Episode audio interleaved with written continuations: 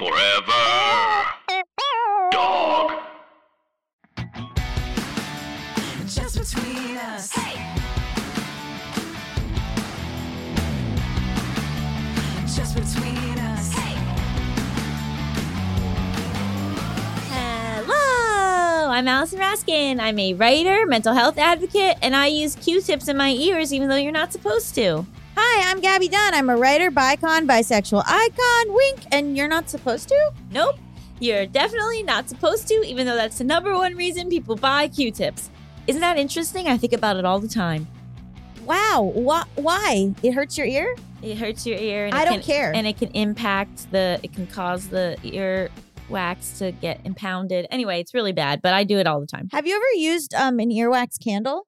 No, tell me more. Okay. When I was in summer camp, oh, I must have been like 14. My friend, I won't say her name, she had a lot of earwax buildup and it was hurting her. Like it was causing problems. And we went to the nurse's office and the nurse uh, took an earwax candle and like burned it into her ear. And then it like gathers all the earwax. Does and it then- hurt? No. And then they and then uh, the nurse pulled it out and the earwax attached to the wax from the candle and it pulled all this earwax out of her ear. And it was fascinating to watch. Shout out to that girl. Sorry that I told this story, but I didn't say your name. Uh but yeah, they and so I've never tried one as an adult, but it really worked on that girl. Wow, intriguing. We should do them on the show because now that we're a visual medium, me, me and you should just be like, we should just do earwax candles, and then people will have to like they'll be listening and they'll go, well, I gotta see the video of that.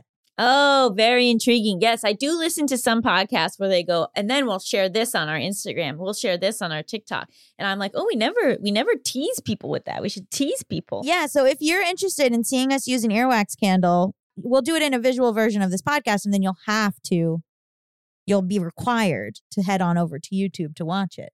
Okay, I'm gonna think about it. I also would not trust you to administer anything medical on me. It's not medical. Oh, Melisa can do it. It's not medical. It's like, is, do, do you I wouldn't like, allow you to administer anything on me. I guess I should correct. You. Do you think too. a neti pot is medical? yeah, like I don't. Yeah, I don't.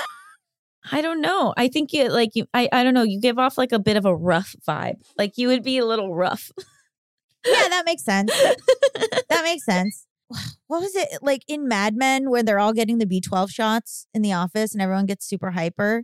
And it's just like a guy, a doctor that comes over and like Dr. Feelgood, maybe I think, and he just comes and injects everybody, but it's like not real. But it, it's it is it's just B12 shots and probably cocaine. What's the point of you I- sharing that, could story? That Oh, could be me. okay. I could, that's like what I would be like. oh, okay. I'm saying what you're imagining is me. All right. I haven't seen that scene, but I believe it. or I'm like giving stick and poke tattoos. You know, hmm hmm would you would you get a stick and poke tattoo from me? No. No, again, I wouldn't let you do any sort of procedure on me because I don't think you have a gentle touch. And I'm very delicate. You are delicate. I feel like people. I was gonna say people say I have a delicate touch, but that's not true. Most of the people I'm with really don't want a delicate touch at all.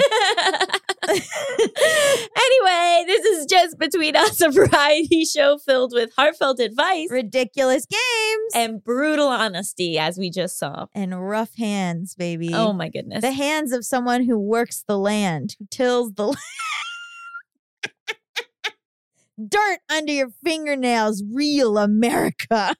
See, that's another thing. I, I don't necessarily think that your hands would be clean enough to They administer are. any kind of Look, thing. my nails are cut. Like yeah, I, they I are have very short. I have a real of like if my nails get too long and there's any dirt under them, I'm very upset about it.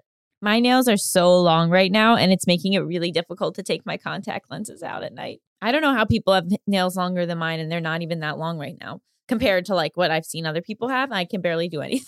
But it does it does sound so satisfying when someone with long nails is typing. Well, listen to this. I love that noise. ASMR. ASMR. We're really branching out. Okay, we've got an excellent episode for everybody this week. Yes, this week we're going to be talking to Dr. Simran Jeet Singh all about Sikh wisdom and um, his life as a Sikh person in the in the United States. And we get into the racism post 9-11, the joys and beauty of the religion, and it's a really lovely conversation. And later, we'll be discussing Gaby's dating life.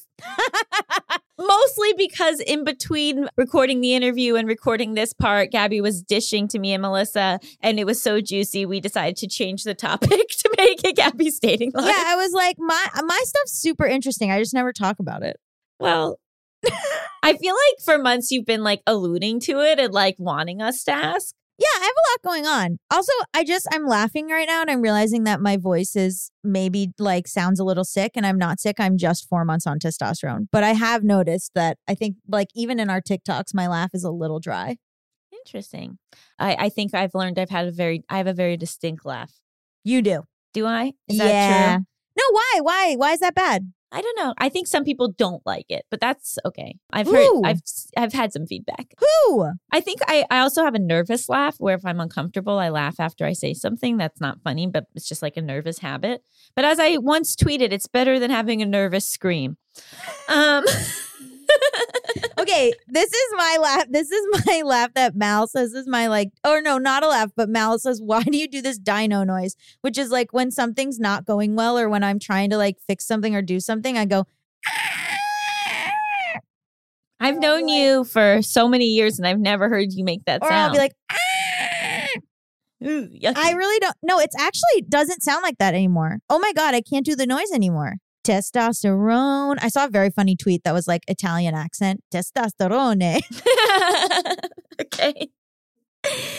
What a wild episode we've got. But first, we have got to answer a listener's question. And you know what that means. Hit it! International question! International question! International question! Tia, Michigan. Felt like I was landing a plane. okay. Tia says, Hi, Gaby. No, hi, Allison and Gaby. Love it. Longtime JBU fan here. I just got done listening to Allison's new book, Overthinking About You, and found it very helpful. However, I did feel like I needed some further guidance on one of the issues mentioned in the book. Ooh. The issue in question I'm in a happy two year relationship, but I have a secret obsession with checking my ex fling's social media. I've only admitted this to one close friend, and she gave me the same advice Allison's book does mute, delete, block them everywhere before you can expect time to heal old wounds. Despite this advice, which I believe to be true, I cannot work up the strength to actually do it. By now, I am no longer overanalyzing this behavior. I know this dude sucked. He used me, never cared about me, and his treatment of me is not a reflection of my worth. Despite these things, I feel like I'm checking his photos, the music he's listening to, whether he viewed my story, and his recent ex girlfriend's socials daily out of boredom, comfort, and habit at this point. I have a very slow and boring computer job and feel like if I were busier and more satisfied with my life, I wouldn't even care to check in on his. I know I can continue to gradually create a better life for myself where I no longer feel this urge, but so far I have not been able to work up the cojones to delete him on everything. I'm not even sure what I'm afraid of losing out on photos of him looking worse and worse by the year to, fear, to feed my ego. His latest pretentious male musician obsession? Gross. Anyways, thanks, Allison and Gaby. Love the show. First of all, Tia, do you want to be friends? this is so funny. Why do we do this? Great question. I don't know. Why do we do this? I still do this. Uh, on how many people? It really depends. Sometimes like I'll just go and be like randomly check someone and and I'll be like, "Oh, that person sucked." And I'll be like, "That's like I went and looked at one of my ex's Instagrams and he had a baby and he gave the baby a stupid name." And I was like. And that was just enjoy that was just enjoyment for me.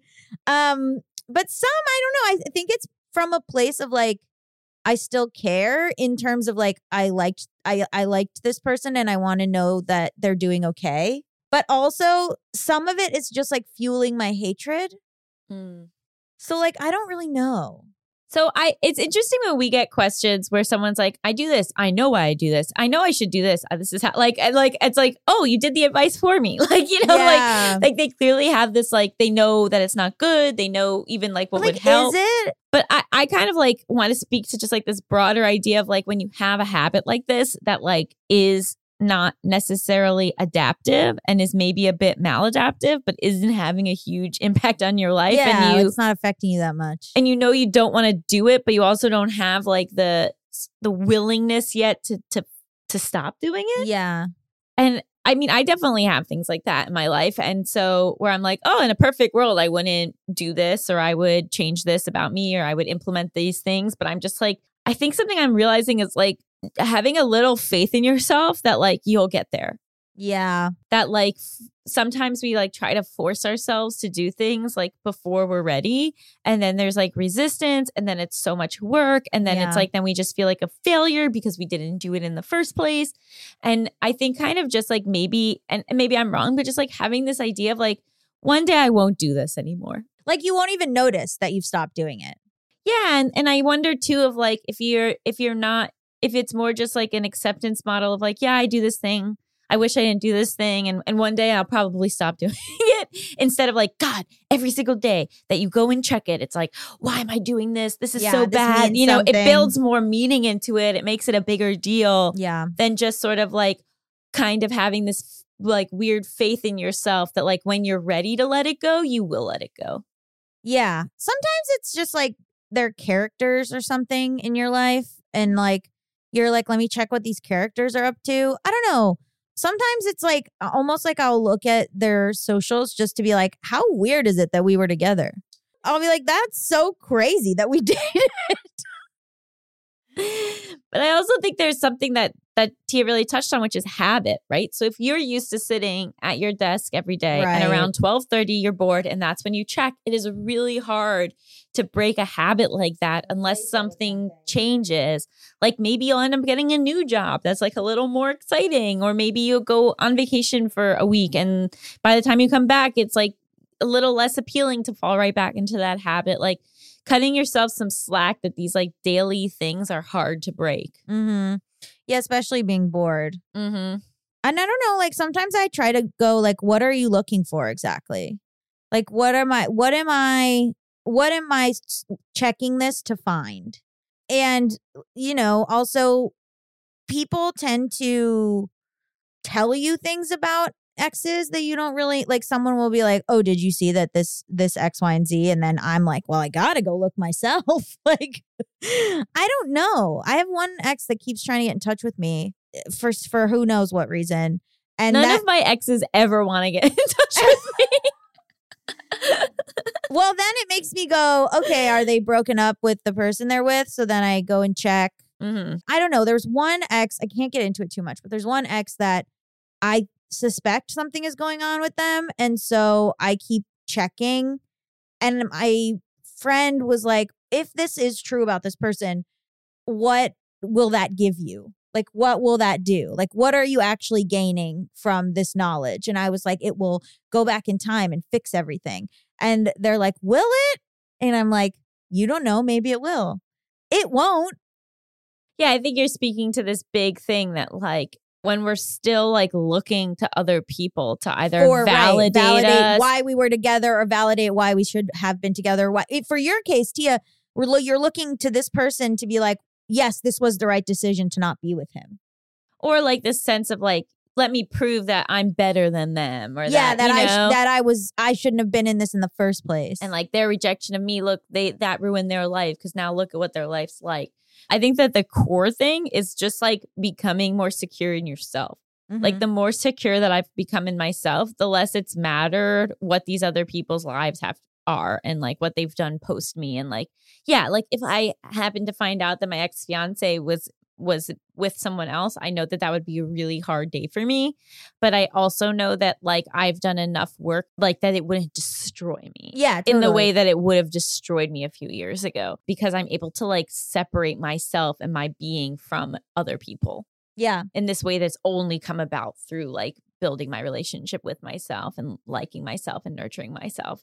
But and then and then there's the other part that's just like it's entertaining, right? I you know, so like. I think kind of maybe doing some work of like, is this more just like entertaining? And if so, then like whatever. Or are you going for it for that validation to have revenge or to like hurt yourself. bring up these parts of yourself that you don't like in terms of like you're going there just to judge the person like yeah, you know what kind of energy do you want to be expending in the world yeah, or to like or to hurt yourself. Like there's an ex friend of mine that I'll look at her account sometimes and be like, why am I doing this? This is self harm. that's such a good point like a lot of times this checking is really uh, like it is Self harm.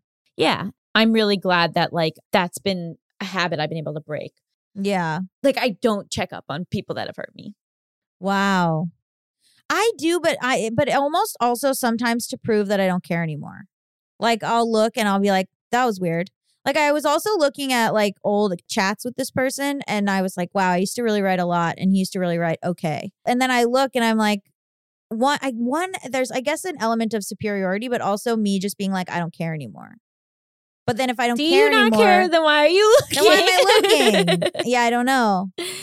So it's tough, but I think just like the more that you beat yourself up over it, the bigger a thing it's going to be in your life. Yeah. And what does it make you feel? When you close the computer, do you feel entertained? Do you feel hurt? Do you feel superior? What are you feeling when you're done?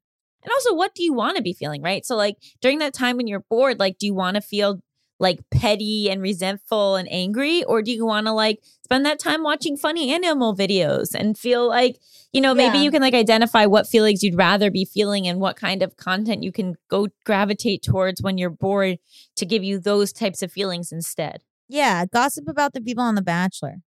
Exactly. Hopefully that was helpful. If you want to submit your international question, you can send it to justbetweenuspod at gmail.com.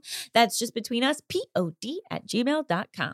Up next, we've got an exciting interview with our highly esteemed guest, Dr. Simran Jeet Singh. So stay tuned. Hi everyone, Allison here.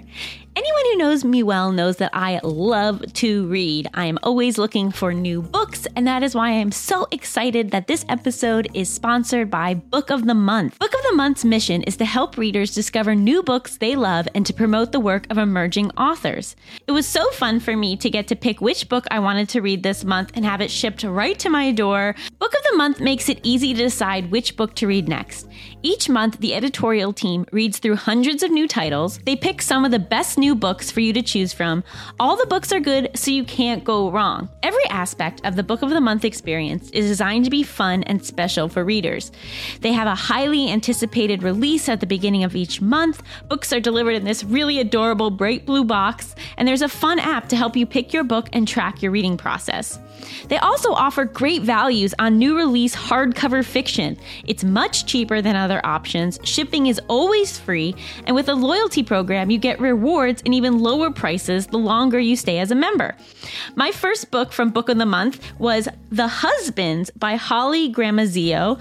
I am tearing through this book. It is so fun. It's basically about this woman who one day comes home and there's a husband in her apartment, and she's like, Where did you come from? And then she figures out that every time her new husband goes into the attic, a new husband comes out. And she's, she's like shuffling through all these different husbands from the attic, trying to figure out which one is the best. It is right up my alley, and I love it so much. So, if you want to take part in Book of the Month and have a brand new book shipped right to your door every single month, go to bookofthemonth.com and get your first book for $5 with code PEDALS. That's $5 off with code PEDALS. I cannot recommend this enough. Turtles All the Way Down is the acclaimed number one bestseller by John Green, author of The Fault in Our Stars and Paper Towns. Turtles All the Way Down is now streaming on Max. NPR named the novel a, quote, sometimes heartbreaking, always illuminating glimpse into how it feels to live with mental illness. Aza Holmes never intended to pursue the disappearance of fugitive billionaire Russell Pickett, but there's a $100,000 reward at stake, and her best and most fearless friend Daisy is eager to investigate. So together, they navigate the short distance and broad divides that separate them from Pickett's son, Davis. Aza is trying. She's trying to be a good daughter, a good friend, a good student, and maybe even a good detective, while also living with the ever tightening spiral of her own thoughts. Turtles All the Way Down is a brilliant novel about love, resilience, and the power of lifelong friendship. As someone with OCD, it is so wonderful to see OCD represented in an incredible book. I think it is so important that we talk about mental illness both in our own lives and through narrative. Buy your copy of Turtles All the Way Down in stores today and catch the movie streaming on Max.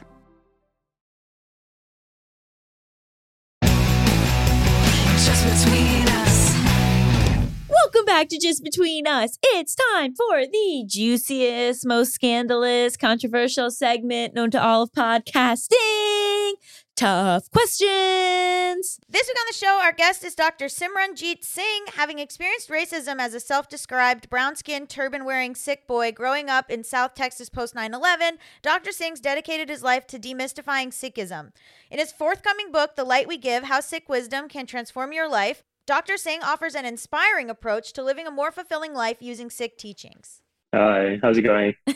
Oh, good. How are you? I'm great. so we're so excited to talk about this because I feel like you come from a culture that most people have heard of but know absolutely nothing about. And so when you're trying to explain, you know, what it means to you to be Sikh, like where do you start? Well, it's such a good question. You know, it, it used to be when I was growing up, you know, I, I get asked this question all the time. And I, I used to begin by, by giving people the facts, right? Like my religion is 500 something years old and it was started in the Punjab region of South Asia. And, you know, all of that is true. And I think one of the things that's changed for me and in my own appreciation uh, about the tradition is actually what means the most to me about it is, is the teachings uh, and principles and, and what I've learned about living a good life uh, through Sikh practice. And so I, I would really start with I think some universal truths that most people, if not everyone, can get behind, right? That there's interconnectedness about our about our lives, about this world that can change how we see ourselves and one another and and can really help us feel a different kind of connection with the world that produces love and service and justice. And so that's that to me is like the one liner on, on what Sikhism is all about. And then everything else in many ways is I mean it's important, uh, but it's secondary to that. And so, were you raised this way? I mean, has there ever been a point in your life when you thought about, you know, like as an adolescent or anything, like leaving the religion, like, or has it always just been felt right to you? Yeah, it's a good question because I, I was raised in a Sikh family. I wasn't born with a turban on my head, but I pretty much started wearing one at a young age, or my hair was long enough. And so, being a Sikh was always part of my identity. Like I always saw myself as a Sikh, but I would also say that you know, like like with many religion like religious practices and also i mean just the way identity works generally like it, it sort of ebbs and flows in your life and there are times when you're like well am i one of these? Like do i really care about this stuff? Do i wish i was something else? Are there other ideas or communities or ways of living Mm-hmm. that feel more appropriate or or more attractive to to how i see the world? And and definitely that has come up for me in different moments. I think especially through my experiences with with racism, which have been pretty intense, especially growing up in Texas, looking so different, and then 9/11 hits, and and and then everything sharpens. Right, it gets really intense. There were definitely moments where I was like, "Man, do I really need to choose to look this way? Like, do I do I really want to have a beard and a turban in this country? Like, my life could be easier if I didn't." And so those were real inflection points for me, and I know that's true for a lot of people in my country. And it was it was never to the extent where I said, no like i never really walked away from the tradition and, and I, I think what i found is in asking myself those questions i was actually able to find a deeper appreciation and respect for what the Sikh way of life has to offer and so i did i actually deepened my own relationship uh, with Sikh teaching in ways that i probably wouldn't have expected Yeah, I wanted to say uh, the uh, the post 9-11 of it all. I think some of our listeners are are young, and so th- it might be inconceivable to them in some ways. But can you kind of describe what changed after 9-11? Yeah, sure. I mean, you know, racism is not new in this country or in this world, and it certainly wasn't new uh, in my experience. I had moments growing up where, you know, I was denied entry into roller skating rinks or asked not to play soccer games, or my brother had to sit out a season of basketball uh, just because we wear turbans. And so, like, racism, whether it's personal or institutional or systemic, like that's that's real. And then there are certain moments in history, you know, within our lifetimes where fear really fuels another level of hate. And and after 9-11, you know, the entire country feels attacked. It was really traumatic. And everyone's trying to figure out what, what happens when when violence comes to our own soil, right? Like that's not really something we deal with very often in, in modern America. And part of the the response immediately was, hey, we got to go get those guys, right? We created literally what was called a war on terror. And I remember actually when, when the Twin Towers went down, we were watching them in my in my history teacher's classroom. I was a senior in high school at the time, and they showed the picture of the primary suspect, and it was a guy I'd never heard of before. His name was Osama bin Laden. And and then they showed his picture and I was like, oh my God, like that looks exactly like me. Yeah. And I mean, like he d- he doesn't actually look like me, right? Like we're not twins. We don't have that many similarities. But to Americans, you mm-hmm. know, brown skin, turban, beard, like we, may as well be twins, right? Like they, I, I knew that I wasn't connected to him, and my friends knew that I had nothing to do with the violence that had happened in our country. But I and my friends also knew that most Americans wouldn't know any better. And so what happened immediately after, I mean, my mom picked us up from school, my brothers and me, we went home, we locked the doors, we didn't really talk about it. We started getting death threats that day at our house over the phone, people driving by. And that just continued for the next several days and weeks. And, you know, it, it, there's a part of me, especially as an 18 year old, where I started to wonder if this was overblown. Uh, and then I started hearing about the racist backlash all around the country and people we knew were being physically assaulted. I mean, in, in, addition to the threats that we had, there was real violence. People we knew were killed and people we didn't know were killed. And it all had to do with how people in this country started to perceive anyone who looked like a perpetrator as the enemy. Right. And, and of course, being being a Sikh who had a turban and a beard and brown skin, I, I kind of fit that stereotype, and, and many people in my community did too and so we, we had to figure out pretty quickly how we were going to deal with it. It was, I mean, it was, it was a really intense experience. I'm so sorry. Yeah, I mean, I I can't I can't imagine. And and what was the response from your community? You know, did it did it bring you guys together? Was it sort of like did you think about moving? Like, what did that look like? Yeah, well, this this part of it will um, will probably blow the minds of of your listeners. In that, you know, 2001 meant the internet wasn't really real in the way that it is now. So Right. organizing really started happening over the phone. Mm. Uh, we would have evening conference calls, and and you know my brothers and I were young, but our parents were pretty involved in the national community. And and what they would do is every evening have organizing calls, and different leaders would report out. Well, here are the hate crimes that happened today in our community.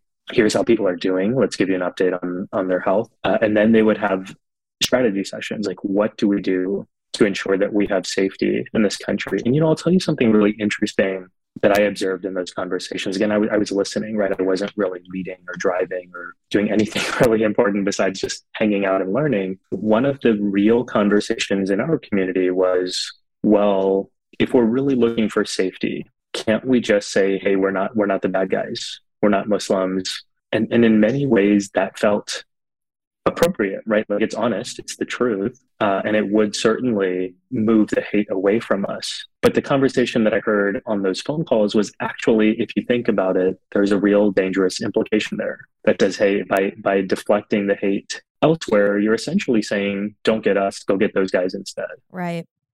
And our, you know, our our principles teach us that no one should be attacked for how they look or what they believe. And so, so it was really interesting to me in, in those phone calls to hear leaders all around the country come to the consensus that, you know what, it may mean that we're less safe in the immediate moment, but we're not going to deflect hate elsewhere and we're going to stand up in solidarity. And uh, that's the only way that we ensure safety in the long run for everyone, not just for ourselves. So that, that was a really big learning moment for me.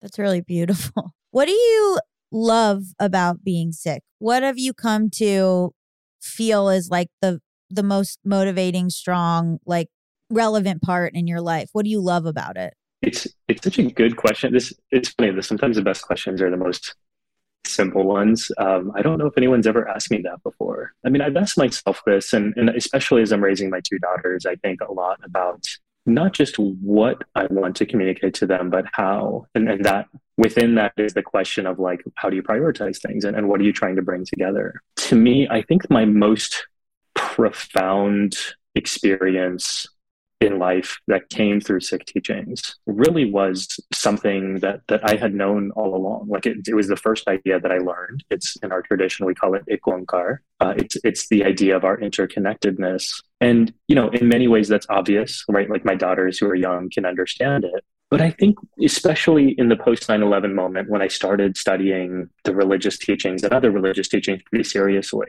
there was something really attractive to me about a way of looking at the world that didn't rely on dichotomies or division. Mm. um, that was more generative, that was more connective. And, you know, you can think about this in a social way or a political way, right? Like, what kind of world do we want to be building? One where we're focusing on connecting and creating, or, or one where we're thinking about how, how we break things down. And, you know, in a world right now where it feels so easy to break down, and we're in many ways, we're often trained to think that way, right? Culturally, we're always told what is the most um, minute or uh, particular way to understand things, and you, you you're you're constantly distinguishing and saying, well, this is good and this is bad. This is pure and this is polluted. This is evil. This is sacred, right? Like that's that's especially in religious traditions hmm how so much of us are come to be socialized and wired. And it creates all sorts of problems in terms of social hierarchies, nastiness, right? Animus, hatred. And and to me, what I really love about the Sikh way of life is there's just a simple inversion of how we live, which is like actually we're not different, we're the same. Actually, we're not disconnected, we're connected. And if you can really learn to see the world in that way, it can change your entire experience of it. So to me, that was like the oh my god moment. I mean, we're talking about religion, so I guess I can say oh my god. Uh, it was it was like this it was like this oh my god moment, which was like it's so it's it feels so natural to see the world in that way, and also it's it's countercultural, right? It's very different than what we see all around us and how we're taught to look. But it, yeah, it, I, I found that to completely transform my life. Yeah, it's extremely different from American individualist culture. But I I have a question. I'm curious like you know, obviously we said like our audience here under the assumption that our audience is not Sikh, that under the assumption that maybe a good portion of our audience is white, right? And so like in your book, you know, it says like how Sikh wisdom can transform your life. So like a lot of and you're talking about interconnectedness. So like a lot of your work and a lot of what we're dancing around here is like the idea of being a representative and showing yourself Mm. to like your book is not for other Sikh people. You know what I mean? It's for do you think about that in terms of audience like coming on here and being like, let me talk to what I'm assuming is a largely non Sikh audience or my book, who is this geared towards, you know? Yeah, it's it's. I love this question because it's something I think about a lot. I mean, let me start answering it this way, which is as a professor, the first day of class, when when we're talking about writing and persuasion, this is the first lesson, right? Like first you have to know who you're talking to, and then you figure out how to engage. Mm-hmm. And it's it's a constant question that all of us should be asking ourselves in terms of no, just just how do we talk to people? And one of the challenges is that it's so easy to forget because we get caught up in our own worlds and our own convictions and whatever it is that we care about, right? It's, it's very we're very self-centered in that way. And and to me, it was actually a really difficult book to write in this regard because when my editor asked me who my audience was, I had I had the worst answer.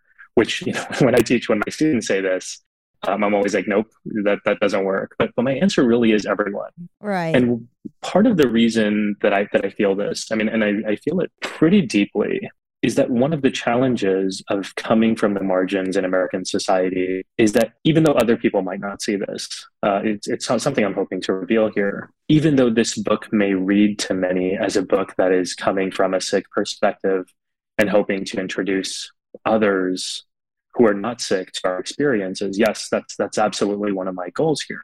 But also coming from the margins means that within our community we don't actually have resources for ourselves. Right. So in many ways, this book is is the book that I dreamed of reading when I was growing up in Texas.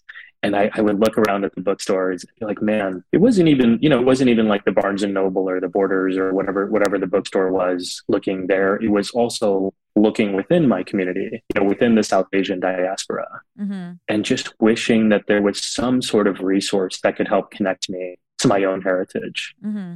Some theorists on literature talk about writing as as windows and mirrors right? At least when it comes to representation. And so the window piece for me is hey let me let me share my life with you so you know what it's like to be a Sikh in this country. And, and maybe some of the wisdom uh, that Sikh teachings offer that could that could benefit us all. But the mirrors piece of it is also you know let me share a story that other Sikhs and other South Asians can look at and see themselves in. And that, that to me is actually a really crucial part of what I'm trying to do here. And I'm hopeful um, that, you know, I'm, I'm not trying to come out here and say, this is the representation of, of Sikh experiences, or this is the way of this is what Sikh teachings are. I, and I'm trying to share it through a very personal experience because I know it's just one of many. But but certainly that is that is also an important audience for me. And yeah, I think about it a lot. So I appreciate the question because I find myself often trying to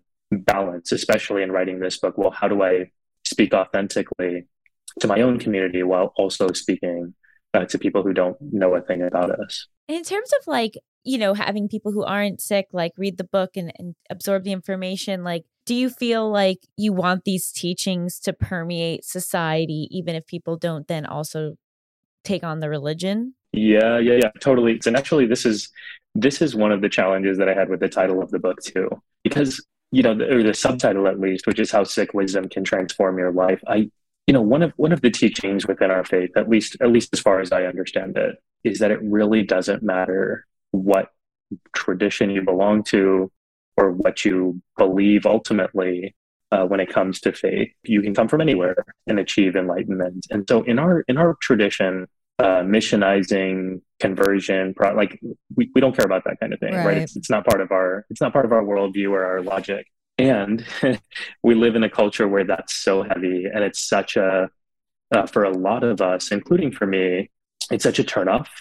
Like when I when I come around people who think about me in this way, where they're and, and you know, growing up in Texas, a lot of my friends were like this, where they meant really well, and I, I learned to appreciate that they were coming from a good place. Uh, but they'd be like, "Man, we love you, and we really love for you to be saved." Oh yeah. And to me, like I, I, I didn't have the words for this when I was growing up, but now I started to describe this as religious supremacy, right? And to me, it's just another form of supremacist thinking that positions people in ways that make them feel like they're better than others, Mhm. and and that grosses me out. Like that's the antithesis of what my you know my upbringing is as a Sikh. Like in our tradition, everyone is equal, everyone is equally divine. We all share the same light. Like that's it for us. And so yeah, it's it's a really weird place for me to be in to say, hey, I and, and this is me thinking as a parent too, like I love this philosophy and this way of life and it has benefited me and let me share with you how I think it might benefit you too. And and I'll share the particulars of the religion without any expectation that you will embrace it hmm but the the universal principles that that I've come to really appreciate that's what I'm trying to share. So th- there is a really like a funny dance uh, that I that I find myself doing all the time when I'm sharing when I'm sharing about about the Sikh way of living because I do love it and I do want to share it, but I don't. I, I'm not trying to force it on anyone. It's it's more like, hey, these these are some ideas that you probably haven't thought of before that could be really helpful. I'm just getting flashbacks to when everyone was like into Ka- Kabbalah and like where like all these people started wearing the red strings and uh like these religions become so trendy, you know, like I'm like having this idea that Mhm. all of a sudden like all these celebrities are going to be wearing turbans. yeah, I mean, uh, yes, that happens, and when it does, we might call it appropriation, and, and we might be right. And also, I'm sure that many Sikhs will be appreciative that at least in some way they're being they're being seen after after 100 years of being in this country and you know a recent study from stanford showed that 70% of americans can't recognize a sikh while looking at one i mean it's it's No, they think you're Muslims. Exactly, exactly. And like, I'm cool with that in the sense that, like, sure, like, I, I don't need you to necessarily. M- many people say the experience of being read or interpreted as Muslim is a negative thing, which I understand that in the context of American racism, like, that's lower on the hierarchy Right. right? So like sure. Uh, but for me it's like man let's let's get to a place where that hierarchy no longer exists. Like let's get rid of the anti-muslim racism. And and if that means that there is more coming my way sure Mm. and and it's it's actually something that's that's changed about my approach over time. Like i used to immediately in these moments try and get to a point where i was seen for who i am. And that is ultimately the goal right in many ways right? You just you just want to be seen for who you are rather than what people assume you to be. And, and we all have the experience of of that in in different ways. But now in this context of heightened islamophobia I'm like, let's let's first address that nastiness, and then and then we can get to a place uh, that we're really aspiring toward. So anyway, that's it's just something that that I found changing in my own evolution of how how I deal with these moments. We're going to take a quick break for ads, but then we'll be right back with our guest.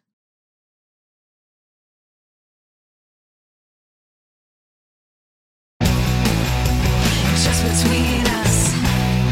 And we're back. What does the turban mean to you? Uh, you know, it, there, there there are many aspects of. I'll, I'll share a couple that that I really love. The first is that in in South Asian society, historically, the turban was reserved for royalty.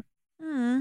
Kings kings would wear turbans, and I mean specifically kings because you know queens and princesses. There there's still this sort of gender distinction there. And one of the principles, as I've shared, of Sikh teachings is everyone's equal, everyone's royal, everyone's divine.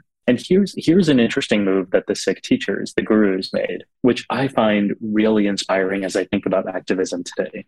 Instead of going to the rulers and saying, "Hey, you need to stop wearing turbans," they went to the people and said, "Hey, you all should start wearing turbans. Like you're royal too."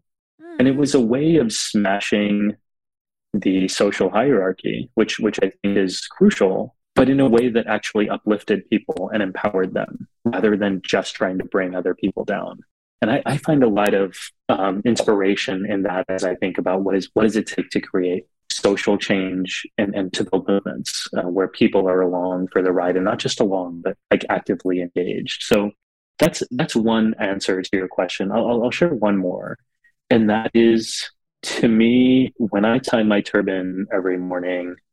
You know, it's it's pretty long. Uh, it wraps around my head, and as I'm wrapping it, and I'm looking in the mirror to make sure to make sure it looks good. As I'm wrapping it, I'm thinking about the values that it represents and the history it represents. So I'm thinking about my community, and there's something really interesting about you know sometimes you you do this in different traditions when you when you practice a certain ritual you might recall or remember that other people around the world or over time have done the same thing you are. And there's something really Mhm. powerful and, and bonding about that. But then also i think about well why? Why am i wearing a turban? What does it mean to me? What values does it represent?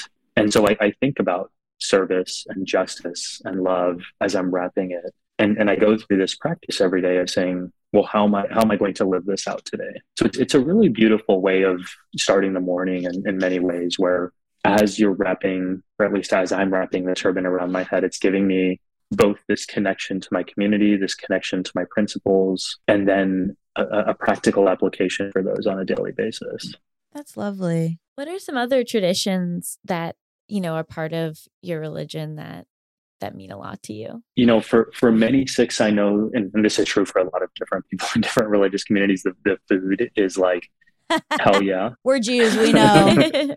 oh, we know. yeah. So so there's this tradition again. This like really beautiful tradition that that started from the gurus, and it's lived on over the centuries. And the idea is that everyone you this is this is not specific to Sikhs, but it takes place in historically in Sikh places of worship where everyone shares a meal together, and it's free, it's open. It's you know in in Amritsar and you know the Golden Temple, Sahib, which is the center of Sikh gathering historically. Every day they feel they feed ten thousand people, Wow. and it's like this is true in gurdwaras all across the world where they've become hubs for social gathering and like you can be destitute you, you can be needy you can be unhoused like you can show up at any time and get fed and that's part of the tradition and one of the elements of it again getting back to this point about social cohesion is one of the rules is that no matter where you come from or your social status you sit on the ground together. And that i mean in Oh. the indian context was unheard of. Like there's no way that people of different castes would sit together in any context right? Like you wouldn't even walk by one another uh, without causing real strife. There's that element of it. And, and i'll share one more thing that i really love and that is in the past few decades we've seen this tradition adapt to the needs of our time and now if you go to the most marginal places in our society right like where the border lines where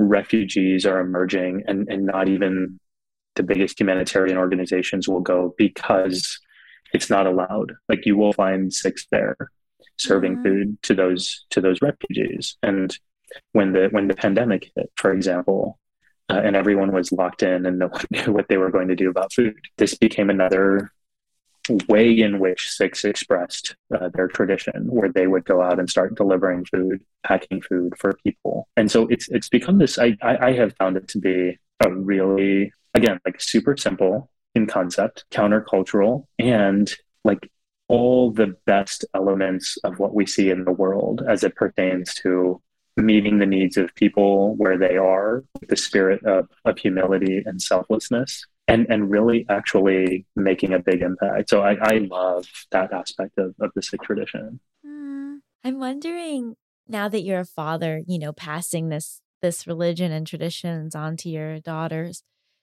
how will you feel if at one point either they reject it or if they want to, you know, marry or date outside of your faith? I'm gonna i'm gonna share a story that my brother shared with me last week. I don't have his permission so hopefully it's cool. But he he has a son that's the same his oldest son is the same age as my oldest daughter. And he told me the other day his son came up to him and said actually dad he calls him dada. He said actually dada i'm a warriors fan. And my brother was like oh my god i failed in all and everything that i've been trying to do as a parent. Because we in our family were spurs fans and and that just broke my So brother's heart he's a Warriors fan, and you're, and that's exactly And So this is a this is a up, like- sports team. Yeah, This is- honestly though, like when my, my dad's the University of Florida diehard, and when my sister went to FSU, it was a problem. I get it. Yeah, exactly. Like religion, religion in America, in many ways, is like actually is actually sports, and that's that's true for our family. So I'm I'm just sharing you like the, sharing with you the first the first real heartbreak um, as as it comes in our family. Yeah, you know, it's it's a really interesting thing, and I'll, I'll tell you an honest answer that I haven't really shared with anyone before, which is I have known Sikhs growing up in this country who have disowned their own kids when they've made decisions like that. And I've never really understood it personally. And, you know, I'm not here to judge them for it. And I, I don't know the particulars of how things went down. So, like, definitely not here to judge. But, you know, one of, one of the things that has become clear to me as I've become a father, and like my wife and I talk about this all the time. We just had a conversation about this this past week. I struggle with this because, and, and my wife and I agree on this, like, love for your child is unconditional hmm and yes my love for my faith is strong and and i really you know i have i have all sorts of very positive feelings about it it's it's a big priority for how we live our lives it's it's a big priority for how we're raising our children. But i, I mean if my daughters came to me and said hey this isn't for me like I, i'd probably I'm, I'm trying to be honest i'd probably be sad only because i want for them to be happy and this is this for me is a path to happiness. But i can't imagine like shunning them for that Right. whether it's you know on the basis of marrying outside of the religion whether it's on the basis of like not wanting to practice it. If they were like we want to convert cool like fine. I mean, again probably some sadness that we didn't have this bond that we could share. Kind of like my, my brother not being able to share his love for the spurs with his his son anymore. Like you you definitely miss that and you have these ideas in your head about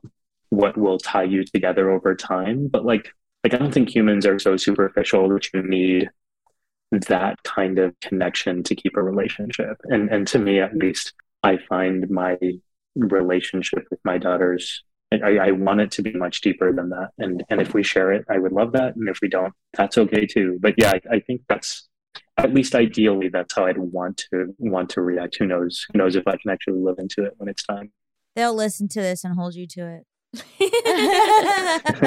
exactly. Yeah they can bring it back to me. Would you like to play a game show? uh, what if i say no Then I'd respect your wishes and we would part ways. oh that's so kind okay that's not what i expected i thought I was on the hook regardless yeah i'm, I'm down this would be fun okay, so this game show is called Hypotheticals. You and Gaby are my contestants. I'm going to give you a series of hypothetical situations. You can ask any clarifying questions you might have, and then you tell me what you would do in that situation. And then I arbitrarily decide if I like your answer, if I don't like your answer. Sometimes I don't even really decide at all. We just move on. It's really, it's really a thought experiment. um, so our first game is America's favorite game show, Would you stay with this cheater? Here we go. Okay. Your partner of five years has started. Allison! I forgot what I did for this one. I'm so, I can't. Sometimes she laughs at herself. Okay, sorry. Ah. Your partner of five years has started to suspect that their therapist has been hitting on them. Whoa, I'm watching The Sopranos. This is pretty relevant. Pretty relevant. Okay. They want to make sure they are correct No. before reporting them to lose their license. So during a session, they allow things to progress to a five second makeout that they are secretly recording on their phone as evidence.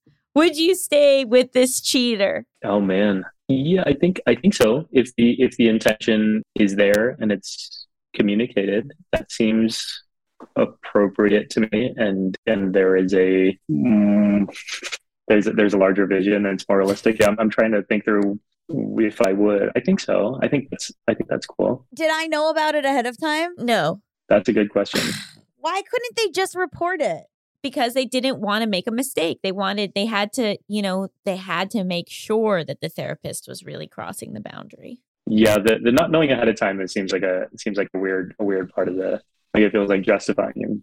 Well, they were embarrassed because they thought maybe they were just misinterpreting their therapist's i- interactions.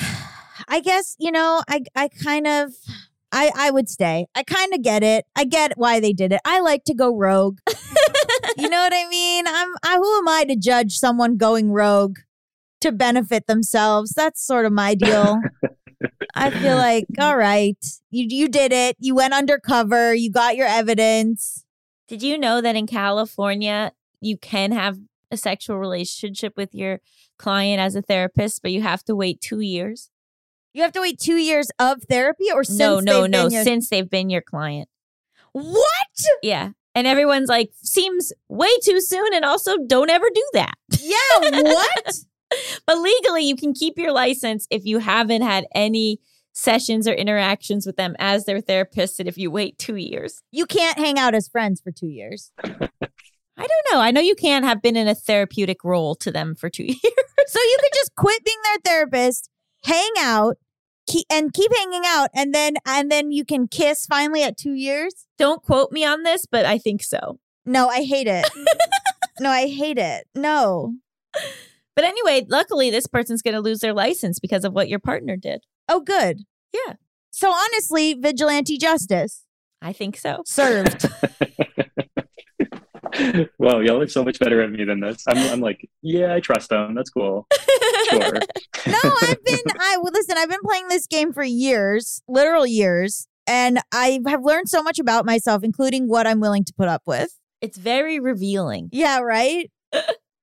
Okay, our next game. Are you a terrible parent? Your child, four, has recently been diagnosed with celiac disease, Oh no. making it harmful for them to ingest any gluten. Oh no.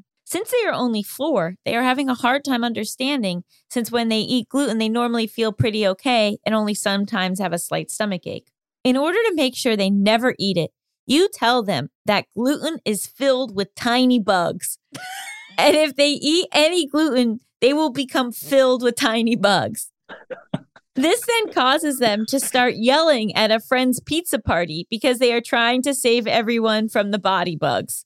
Many children cry. Are you a terrible parent? Oh my god. Okay, I just want to say celiac is very serious. I didn't realize I'm dating someone with it and then the, I did not realize how serious it is. Yeah. And people just slap gluten free on stuff and don't realize that that actually means something. Um so I think the body bugs is a great. I think that I think it's a great way to teach everyone a lesson. Simran, your thoughts? Man, I my I'm trying not to be so boring. Our approach in parenting is uh is no lying to the kids. And Oh. so I would I would not I also have a four year old. So there's uh I'm trying to think like very practically of how I would talk to her. And um I I love I love the example you gave too much. I'm like, man, that seems so much easier than actually trying to come up with the real explanation. So terrible parent, no, I would I would get it. But uh would I do it? Probably not. But if my friends did it to their kids, Would I encourage them and find it hilarious? Yes. So that's that's my answer. Not for me, but highly encouraged. What if else. your kid is one of the ones that starts crying and then they come home and you have to explain that the body bugs aren't real? yeah, we've we've had situations like that. I mean, it's it's amazing what what kids are told uh, through their friends, and then you have to resolve. I'll tell you, my my uh, younger daughter had a tick on her the other day. We really had to figure out how not to lie to her about it not being gross and disgusting, which which it absolutely is, and then also figure out like how to calm her down. So um, yeah. I, I really see the I really see the benefits of uh of little white lies in situations like this. All right, this is going in my parenting book. Allison's parenting book is is unhinged. It's bonkers and, and no one should buy it, but it is interesting. Our final one. Would you forgive this liar? You are in a new team hire meeting for a large company that forces people to do icebreakers to get to know each other.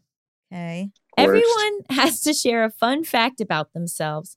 And one of your new coworkers shares that they were an extra in Bridesmaids during that infamous toast scene. Everyone finds this very interesting. A month later, you are watching Bridesmaids and your coworker is nowhere in sight.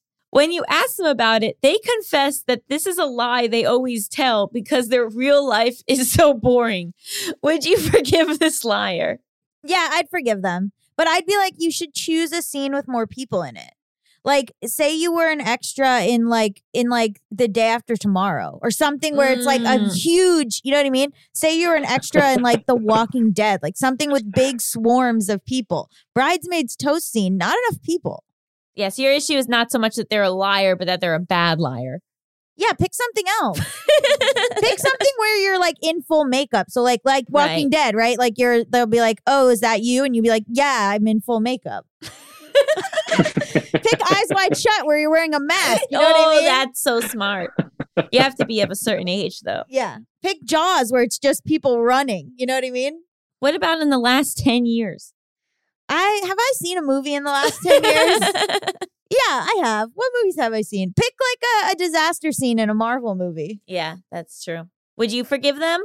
Oh, 100%. I am that person who, not because my, not because I feel like my life isn't interesting enough, which also, by the way, it's not that interesting. So maybe that's part of the implicit reason, uh, but mostly because I find icebreakers boring. And so I entertain myself by making stuff up. And I also have the habit, maybe, or the, yeah, maybe it's just a habit. I, I forget to tell people that I was kidding or that I was lying. And, um, and so it comes back.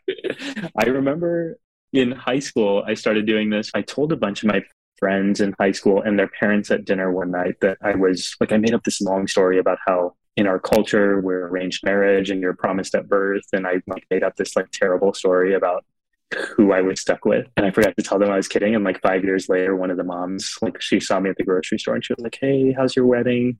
How's your marriage? And I was like, what is what is going on? Oh my So, um, god. yeah.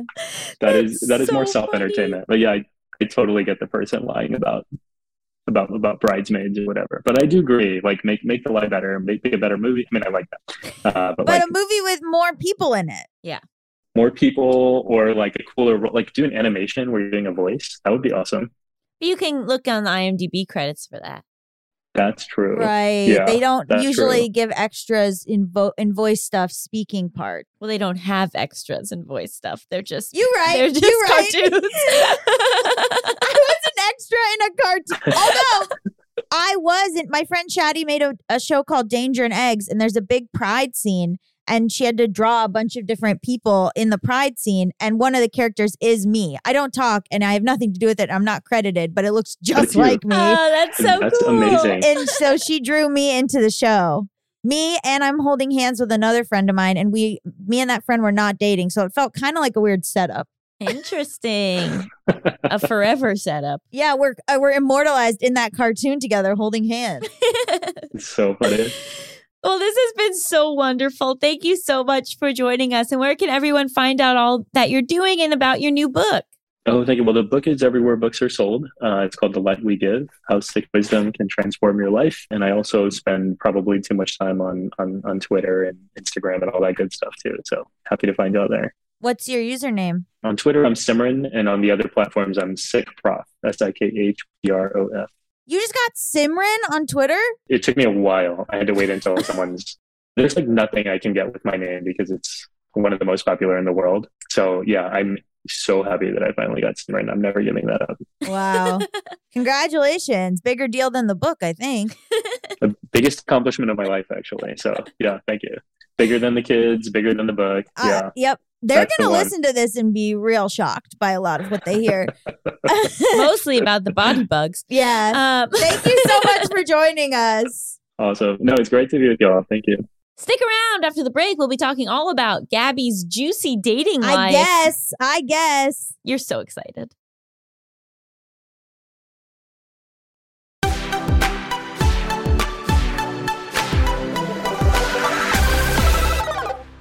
Just Between Us. It's time for topic, X X X X X X X baby. baby.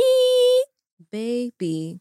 Beautiful. that was Melisa. beautiful, Melisa. Thank you. I figured I'd bring some calm before. Oh, can Before I just the say, storm. The people on TikTok like really like you. Do they? Yeah, they liked that video of you talking about confidence because I think they like hearing people say nice things. Like someone was like, "This is so wholesome. This made me feel warm inside." Well, I hope to make people feel a lot of things inside. Hot, Same as you, right? hot. Yeah. It's a segue. Very smooth.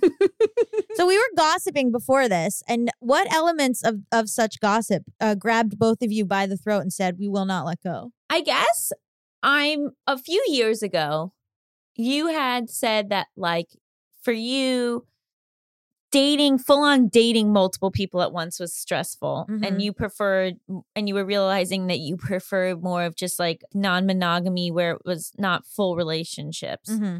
But now it seems like you're having full relationships with many people at once. And so I'm wondering, how is it different this time and, and how have you been navigating it? Well, I don't know if, if it's like relationships, but it's definitely things have I've come to a really good place where I I'm now not trying to fit people into boxes they don't fit in. So I'm having the relationships with the people in the way in which I want to have the relationship with them in the the sense that like it's not like obviously Mal is my partner. So that is the person who I that's my plus one to weddings. That's my, you know, that's my person who I own a home with, who I live my life with, who I make decisions with. And so I don't want to have two of those. I don't want to have multiples of those. And I would try to force because I was so used to the milestones of relationships in this way that I would be like, well, if you like someone, you must then move forward in these ways. And that got conflicting. Whereas now I'm like, I feel more open to being like, what kind of relationship would you like to have? And what does that look like to date you? And what does our specific dynamic look like?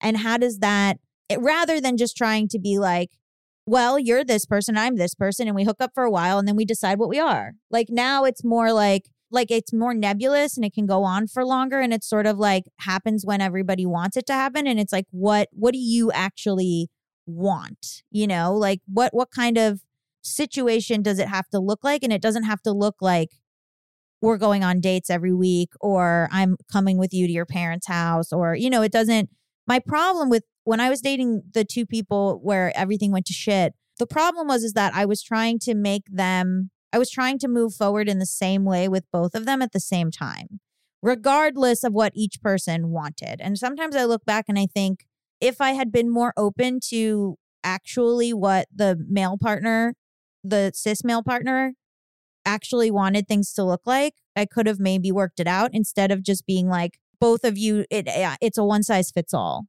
And Mm. that's what a relationship looks like. Versus like now things are, I'm open to things being like different, looking very different from each other based on the specificity of that person, if that makes sense. Yes, it does. Thank you for coming.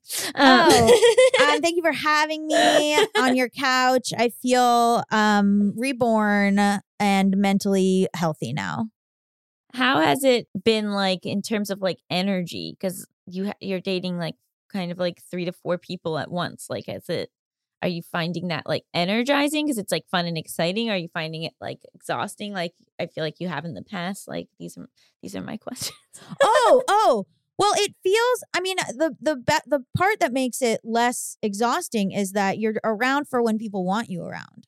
So I don't see everybody all the time. Like, there's certain people that uh, have popped up once a month, or you know, like once or twice a month. There's a person that has been around for a couple years who just kind of we go like months without interacting and then we'll interact like heavily for like a week and then like not interact at all for a while or or the interactions are very specific to that person and like not necessarily us getting together in in real life but like more so what this person uh, like what do i say? Like what this person's kink is can then be fulfilled in different ways rather than just by like get like i'm happy to be in a place where like i'm not just like meeting someone and going oh and then we hang out and we go to a movie and then we fuck and like or like we hang out and we go to a bar and we i'm sober now but we go to a bar and we fuck whatever it is like and the way that we fuck is like how people do you know what i mean? Versus like now it's this more like i'm like what do you like what do you actually want? And then people are able to and i'm able to be more open and vulnerable and then everybody's sort of getting what they want without feeling obligated to do the like relationship steps Mm-hmm. if that makes sense. Like one person is just i just buy things for them and then they wear them and then look pretty in them and then i say and then i enjoy that like I and- like that. yeah like i and everybody's different and everybody has their own like things and melisa was making fun because i guess a lot of them look alike All everybody's heads shaped the same. what does that mean Everybody has a different shape head, and all the people on your team have same shape heads. that is i don't think that that's true Well, from the pictures that I saw, it looks like it. They all have similar um body types and stature as well, I would say. And hair.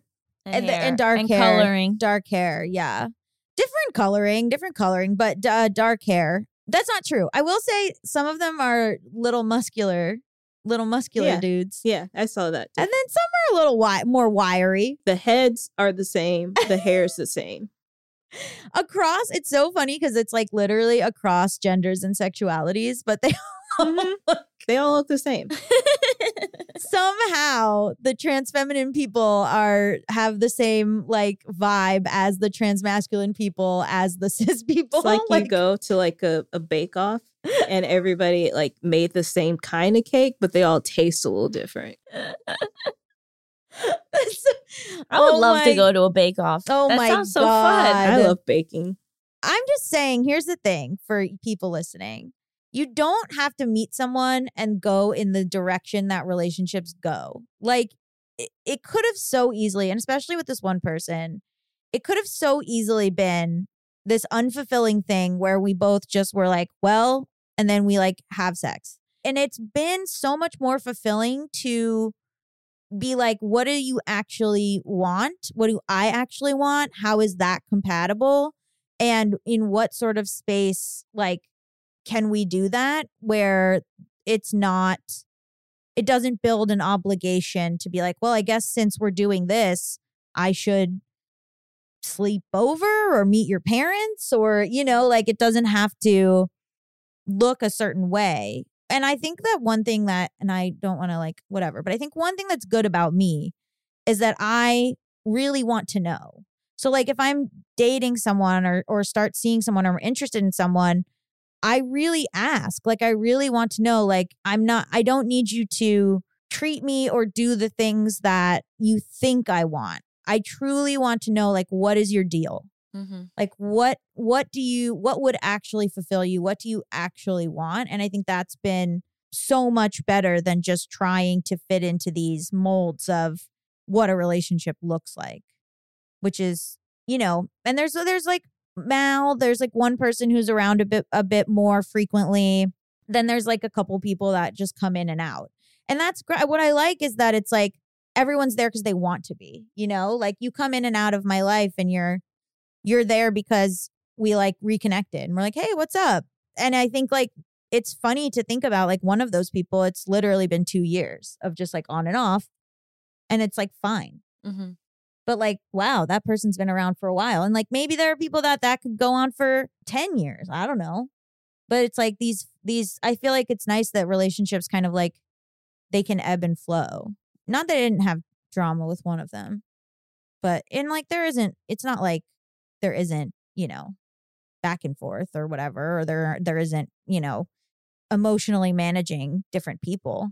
You know what I mean? Managing other people's expectations or other people's problems. Some people I ha- I can uh I I have to some I don't even have to. Some people I have I'm like, "Oh wow, that seems hard. I don't have to deal with that cuz I'm not your partner." Yeah. Well, I want to say I, I think that this conversation is more mature than I was thinking it was going oh, to go, be. what would, what were you going to say? I thought it was going to be a little more salacious. No, we can get salacious. No, I like it like this because I Oh, have I have questions. What are they? Well, first, like hearing you talk about it, I wonder if this is something that I could do too. Because like when I date, I usually do have like a full roster, but then when I have one person that like I'm serious about, mm-hmm. then I'm just with that one person. Yeah. When I, I mean, there was like one point in my dating life where I was like, I want to have like all twelve of the names of Jesus's disciples. I love that. Yeah, I love that. And it's and doable. I had about eight at one point. It's doable. Wow. Yeah, Yeah. because different people are want different things from you or are around in different ways. Yeah, there's this old R and B song called Smackavelli that talks about the different type of guys that somebody can have. And I really like that song. I play it often. And everybody was fulfilling a different need. Mhm. Everybody's fulfilling, you know, sometimes, you know, so do you want to be polyamorous? That's what I'm thinking. Maybe. I don't know. Yeah. It's a big moment, I know. everyone. And it's on the record. It's on the record. I mean, I've been thinking about it a lot, yeah. but then I also don't go anywhere. So, like, It's been good too for gender exploration because you you have you're perceived differently by different people. I think this one specific person uh and I really came up like really started our gender journeys at the same time, this trans feminine person. And we really the way that we connected, we really like needed each other at that time and really like moved felt very validating to each other and did things that validated each other. And then I feel very close to this person. And it is interesting because I do think about, you know, like, you know, with dating, different people are different ways. So, like, Mal doesn't really want to meet or know the people that I'm dating, which sometimes feels strange because it's like you are my partner and you don't know like a couple of my best friends, Hmm. you know? It's very weird in some way. but is it more like self preservation? yeah, they just don't, they're just not interested. They just don't want to know. They have this idea that they like, they're like, I don't want to be a polycule. And I'm like, you're not going to be a polycule. You're going to all be my boyfriends. No, just kidding. But I don't like, know. I'm sorry. I don't know what that term means. Oh, polycule. Um, it's like where it's like a group of people who are all dating each other. Oh, got it. But like, there's, you know, I think there's this pressure in the queer community for everybody to be friends. Mm. And it is funny because a lot of them do want Mal's approval, and Mal's very stingy with it. I so then that. it makes everyone work for it. I like it a lot. Are there other people that just don't care too? No, a lot of them really care about Mal's approval. But people come in and out. Like there was this person that that I saw from uh Bumble a little bit and then I saw them one other time and they were like it was like we met to hook up but then they just ended up like freaking out about maybe being trans feminine and then I was like wow my first experience of going somewhere thinking I was going to have sex and then just being like it's okay because that's apparently like a trans 101 experience. And then I'm like ha- friendly with that person and text with them and stuff, but like I don't think we'll hook up again. But like it's just, you know, life is long and nebulous and and I really like these people. Like I really like getting to know people. I really like seeing who I'm attracted to and in what way and about what. And we can get salacious. One of them's ex BuzzFeed. So take a take a guess if you want in the comments uh what ex BuzzFeed person. We all we guessed and we were wrong. I I couldn't get it. Everyone was wrong. And then One person is someone who I just buy sexy lingerie for and then they wear it for me and then we barely meet up. Um uh I like I have like a lot of different, you know, weird and that's great because I, I don't like if there was pressure for me and that person to have like a conventional relationship, it just like wouldn't work. Mm-hmm. So I'm out here. I meet people in real life almost exclusively, which is hard sometimes because it's always like friends of friends or exes of friends or things like that. But yeah, I tend to meet people in real life. I almost never meet people off apps other than a, a couple people and one like a couple like one night stands from apps. But Mal thinks I have a crush on one of our friends. I don't. Mal's accusing me. Are you sure? J'accuse. Are you sure? I think so. See, think. Do you think know. they have a crush on you? No, I don't know. Whoa, I'm not Whoa. sure. growth? I know growth. no, I think I think it's a my first friendship where we're both where we're bros, but also I don't know. Like you know, it's my first friendship meeting another guy as a guy, so I'm like we're bros. But then I've like seen enough gay porn where it's like then what bros just are like we're just hanging out and then suddenly they're jerking each other off. So I don't really know. Are they? Do they have brown hair? They do have brown hair. Yes, they do have brown heads hair. Look like this. Does their head look like this? Yeah. And one person I'm Mhm. dating is very I don't want to leave him out. I don't want to leave him out. One person very very cute and I don't want to leave him out. And that's that person I'm seeing like more regularly. So, shout out to you. He listens to this. He does? Does he He- want to meet me? I guess, yeah, if you want. I want to know his thoughts on me too. Yeah. He listened to it because he heard there was like a part where it said Gaby talks about dating gossip and he was like, I want to know That's kind of old, isn't it? It was like a couple weeks ago, Oh. a few weeks ago or something. And it was like an episode where we started off talking about hot goss, but we didn't really say what the goss was. But then in the description of the episode, we were like, hot goss. Um, A little he, tease. they're not a regular listener. no, he he listens. Oh, hi. Okay. if, if you're actually listening, DM us. yeah, I won't see it, but DM me. wow. Uh, well, thank you for sharing. And I hope is, this lets people feel that they can have unconventional Yeah. lives and relationships. Me, right Melisa, you touched one person. and I've touched several. hmm now, Melisa. Are you actually going to hire a matchmaker like we've I don't talked know. about? I just thought about somebody I saw that follows Gaby that I, I want to. And yeah, you follow, see. follow him too. So Oh, amazing. Ooh, Okay, that's what I'm saying. And now, and now we'll get into Melisa's adventures in polyamory. maybe. See, this is the thing. You meet through friends of friends, or yeah. or I don't think, I don't know. I don't know anything about this person except for what I've seen. I don't, Okay, they great. May, I We're don't, they may not be polyamorous. I don't know. Well, we're gonna we're gonna We're gonna offline chat Mhm. about this. yeah. Well, I don't really have many updates, but I do have two dogs, and I find that a difficult thing to juggle. And do you feel like you have to have the same relationship with each dog? No, I've or had to learn that I don't have the same relationship with each dog. one of them you buy okay. lingerie for, and the other you don't. Well, this is one's your aunt and one's your baby boy. yeah. One's my best friend, and one's the love of my life. Um, anyway, what do we rate this episode? Uh, I will rate it seventeen out of eleven. Meaningful traditions. Aw. I'll rate it 11 out of 10. Checking your ex's social media. That's what I was going to do. We always pick the same one. I know. I'll rate it 50 out of 10. It's really high. Ooh. Self discoveries. Yeah. Well, thank you to Dr. Simran Jeet Singh for being our guest. Just Between Us is a Forever Dog production hosted by me, Allison Raskin. And me, Gaby Dunn. Produced by Melisa Diamond Monts. Edited by Coco Lorenz. Executive produced by Brett Boham, Joe Cilio, Alex Ramsey, and Tracy Soren. Brendan Burns composed our killer theme music. To listen to this podcast ad-free, sign up for Forever Dog Plus at foreverdogpodcast.com slash plus. And check out video clips of our podcast on YouTube at youtube.com slash foreverdogteam or on our channel, youtube.com slash justbetweenusshow. Make sure to follow us on Twitter, Instagram, and Facebook at Forever Dog Team to keep up with all the latest Forever Dog news. Also at Allison Raskin, at She Is Not Melisa, at Gaby Road, Emotional Support Lady Substack, patreon.com slash Gaby Dunn, and also Allison's book, Overthinking About You, go and leave a Goodreads or an Amazon review. Um, you can also go to Scribd and see my book, Stimulus Rack. But Allison's, give them reviews. Okay, bye! Forever! Dog!